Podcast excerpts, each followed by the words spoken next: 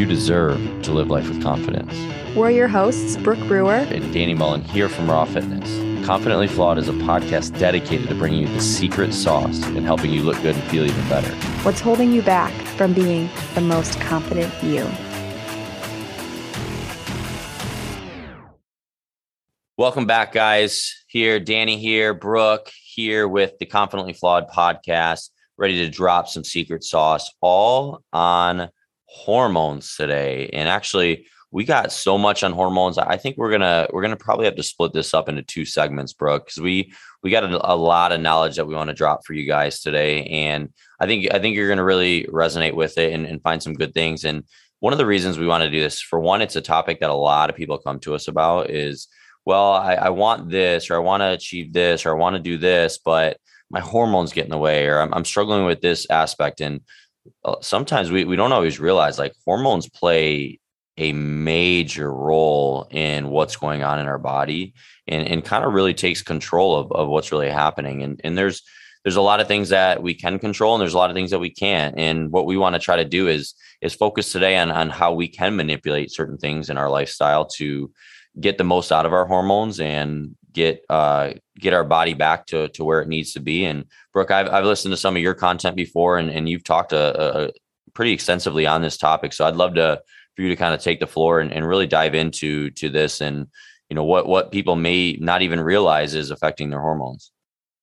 Yeah, absolutely. This is a subject that I'm very passionate about because, like you said, it's something that people don't realize. I think that so many people might realize that they need to work out more to lose weight, or they need to eat cleaner to lose weight, or they need to sleep more to have more energy, right? I think those are the basics. And a lot of people fail to realize that hormones is everything, especially us females. Sorry, guys, to exclude you. You do have hormones, but not nearly as much as us women do.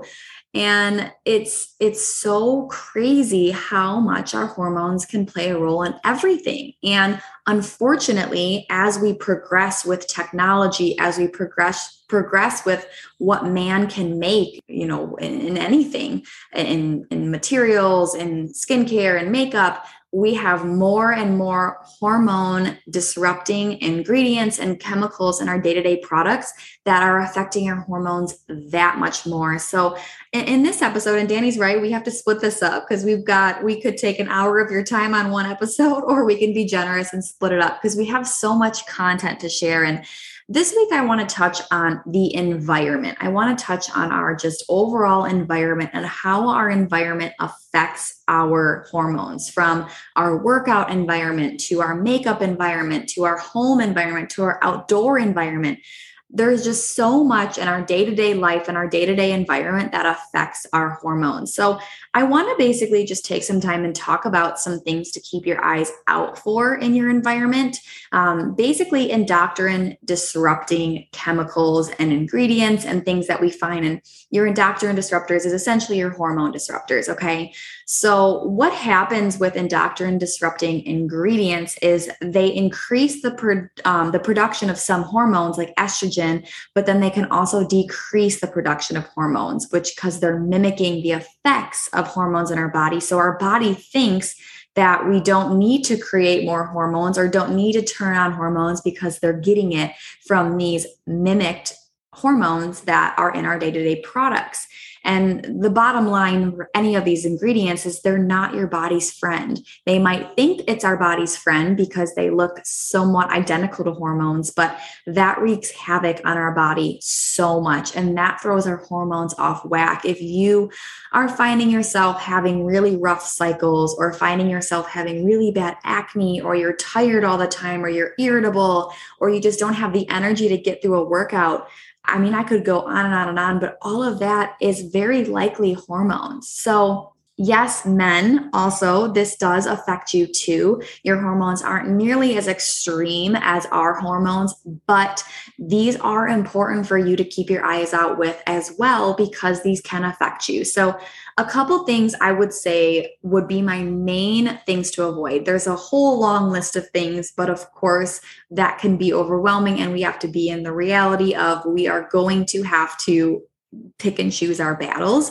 but these I would say are my personal top things to keep your eye out for. So PFCs. So this is actually compounds found in non-stick pans. PFOEs, PFEAs, these are ingredients that you find in a lot of your cookware that actually, you know, you got chemicals like Teflon. These get into our food, which then is being consumed as we are ingesting them. And this really affects our hormones. People don't fully realize how much their pans can affect their hormones. So if this is a route that you are wanting to take, I urge you to look against non-stick pans, because all of that non-stick is very unhealthy for your hormones. So again, trying to avoid non-stick pans is what I would recommend. Another thing that I highly encourage you to stay away from is BPAs. BPAs is found in a lot of our plasticware.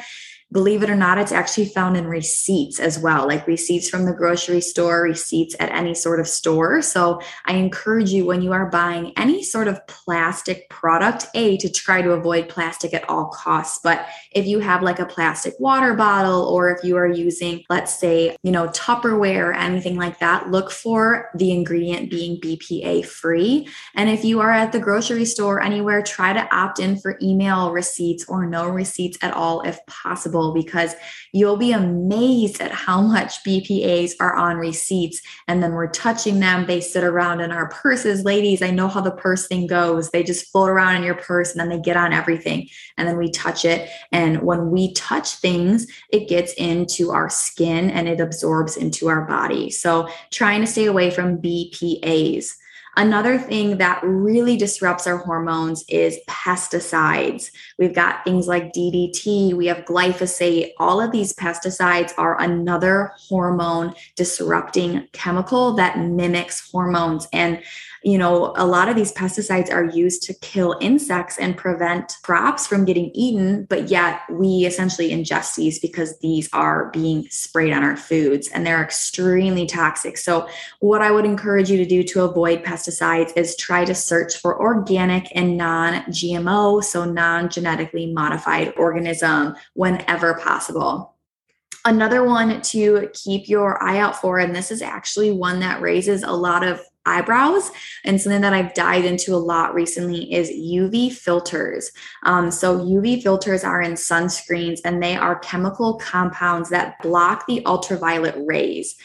If you do choose to wear sunscreen, which I know is important for a lot of people, I urge you to try to find a mineral sunscreen and really try to eliminate fragrance and other toxins that are in this, because our hormones actually need those UV rays. Our hormones actually do need the sun to regulate. We need that vitamin D. We need those rays. And when we not only put on sunscreen that's loaded with toxic ingredients while also blocking those UV rays, it really actually does wreak a lot of havoc on our hormonal system. So make sure that if you are someone that needs to wear sunscreen, I'm not saying to go lay out and get sunburned, because obviously we know the complications that can happen with that, but try to look for more mineral-based sunscreens.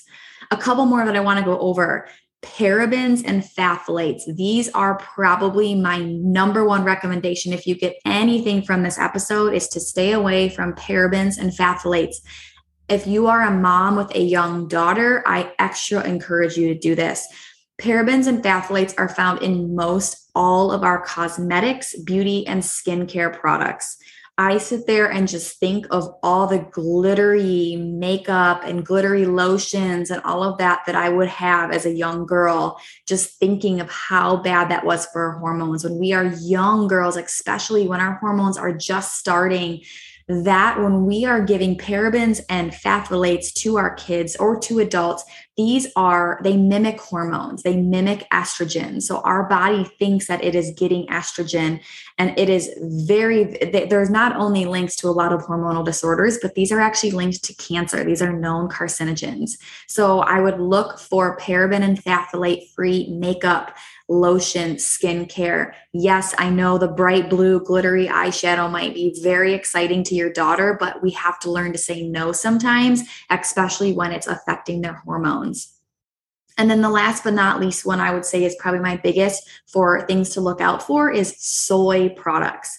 Any soy products, these mimic the effects of estrogen in the body and interfere with your hormones. So if you are trying to support your hormones, try to stay away from soy at all costs. Turn around that ingredient label. And if you see soy on there, think twice before buying it. Soy milk. There's this whole idea that dairy isn't great for you, which I will be the first to say I don't eat dairy, but I would encourage you, if you are not eating dairy, go for things like almond milk or oat milk versus soy milk. Soy mimics estrogen. And this is actually probably one of the most important ones for men as well. Soy is actually even worse for men as it is for women, because again, it mimics the effects of estrogen. So you are essentially mimicking estrogen in the male body, which obviously we know males don't need estrogen nearly as much as females do. So I would say these are my most common things to try to keep your eye out for and avoid when you are looking to support your hormones. Yeah, Brooke, that's great. I have another one that women will not like this one either, but definitely men I know that I know at least is beer. Beer is one of the biggest estrogen boosters out there. So for all my beer lovers, and you're struggling with hormones, or you think you may be struggling with hormones because of some symptoms you have or what have you, beer could be a big culprit, really alcohol in general, but definitely beer more so. So I think a lot of Brooke, what you said is huge. And, you know, I think any of those like xenoestrogen or estrogen boosters that are not really natural in nature and how we're supposed to happen is really an interesting concept. And, you know, one thing, and just a simple fact of like, okay, maybe I don't use certain fragrances or whatever it is, or I don't drink from plastics and different things there. Like if I could just cut out some of that and all of a sudden I'm able to improve some of my hormonal profile, like that's an easy win, right? That's not anything too crazy. And, you know, if some of us are like, well, I'm, you know, that's nice. That said, you know what, that's very nice to hear, but my struggle is with a different hormone. Well, I'll be the one to tell you is all these hormones are correlated together, right? So I'll use an example because we're talking about sex hormones a lot with estrogen, progesterone, and testosterone is, you know, when my body starts to create stress hormones, for instance, and I start to create cortisol, and my body will start to take my stores of DHEA, and that is what is actually used to create sex hormones. So if your body's always in a stressful state, you're always creating stress.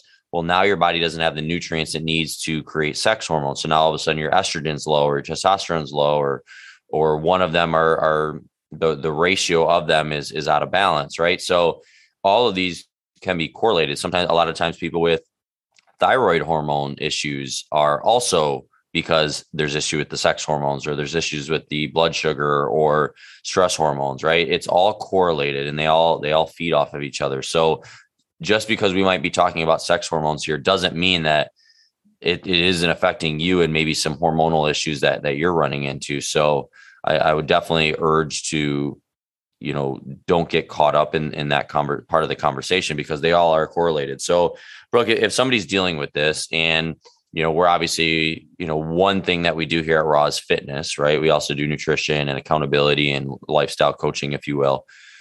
But if somebody's going through this, so somebody's in your situation or what have you, like what types of things maybe within workouts and things like that could affect their sex hormones, because working out is can really affect the sex hormones. Like what's maybe some tips that you would give them? Yeah, definitely. I think this is something that isn't talked about enough, is actually it's funny. I actually, the highlight of this was to go with the flow, and literally, I mean, go with the flow, go move your workouts through your period and your cycle. And if you don't have a cycle, you can still work these through your hormones, because it plays a huge effect on our workout schedule, our hormones. And if we can actually utilize our hormones on our workouts, that will help to regulate our hormones. And if we can make sure we're doing the right things at the right times, that's another really great way to help your environment of your hormones. So you know, working out according to each phase of your cycle, or even just according to your hormones, can not only help to speed up muscle growth, but it also can improve recovery and improve your overall hormones. So your, any symptoms that you have in pre, post, or pro cycles. So in menopause, this is relevant, in during your cycle, and even young girls, you know, hormones are present. And I think that it can, to me, anything that can support my hormones, I am here for. So,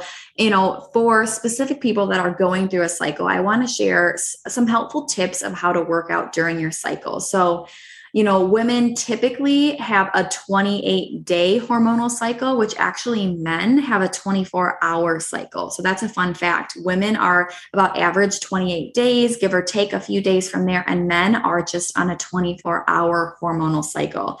It's actually really smart to optimize our hormones, to work smarter in the gym, to also help us get better results. So breaking down the cycle. So you might, ladies, actually learn a little bit more about your cycles here. So during the first 1 to 7 days, this is your menstrual cycle. This is during your flow. This is when you are having your period. And this is the best time for you. Obviously, yes, we talk about self-care all the time, but for your actual workouts, this is when you want to do more slow, gentle based movements like yoga, stretching, really listening to your body during this, these phase. You can actually affect and throw off a lot of your hormones if you go balls to the walls in the gym and you're just doing all these strength days during your cycle, because this is actually when your hormones need to be present and to take that rest. After the menstrual cycle, so the next 7 to 14 days, so essentially the next week, is your follicular phase.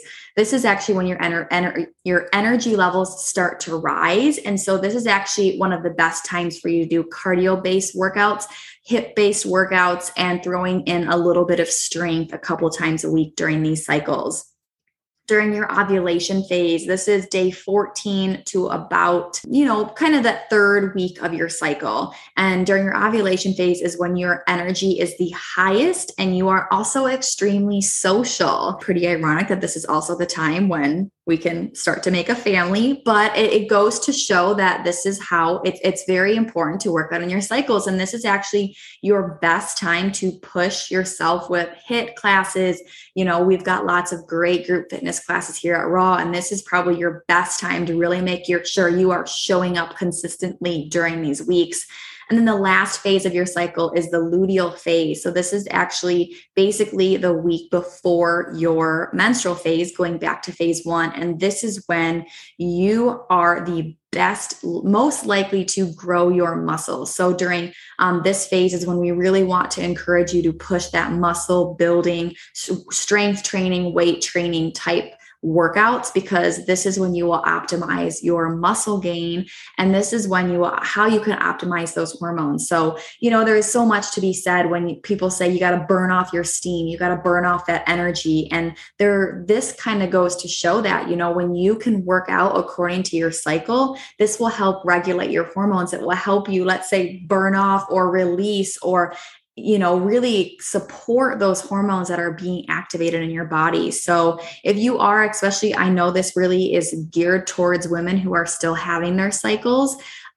This is a very, very great way to work out, to optimize your energy, to optimize your cycle, how you feel, how you recover, and your progress. I think even, you know, Brooke, I actually learned quite a bit there. I knew a little bit of some of that, but that was pretty insightful. So thank you for sharing that. But I think even if you're in a situation where, for one, if you're a male and you're not dealing with that, and for two, if maybe you're past that point, you're not having your cycle anymore, there's some other things that you can take away. And a lot of the times it's still kind of similar. The concept is still somewhat similar. And, you know, if we take in when it comes to workouts in particular, is for both men and people maybe that are past their cycle phase, like, is if you're doing strength training and building lean muscle tissue, it is going to greatly help your hormones. And a lot of the times, you know, it's easy for me to say as a male in my 30s, you know, menopause shouldn't be as bad as it is, but studies have shown a big reason why it's as bad as it is because of some of the stuff we've been talking about today, is because of estrogens in our food and plastics and things like that, because of stress, because of all these other lifestyle factors that are making it much worse than it needs to be. And our body isn't primed to be able to handle that. We're not as lean as we should be. We don't have as much lean muscle as we should be, right? We're not eating in a certain way to balance our hormones more, right? If I balance my blood sugar, it's going to help my sex hormones. So if you can start to take some of this stuff and start to incorporate strength training into your everyday week, twice a week, 3 times a week, with some periodic HIIT style workouts, and start to focus on building some lean muscle tissue and strength training your body, because that will produce the right types of hormones to help balance this out. That's where the success recipe happens, you know. And a couple other tips with that, you know, whether you're a younger woman, whether you're in menopause, whether you're a male, like strength training will benefit all of you. Doing some levels of HIIT training will benefit all of you to some degree. But managing stress is probably one of the most impactful things. So if you can lower your stress levels, that will help your other hormones.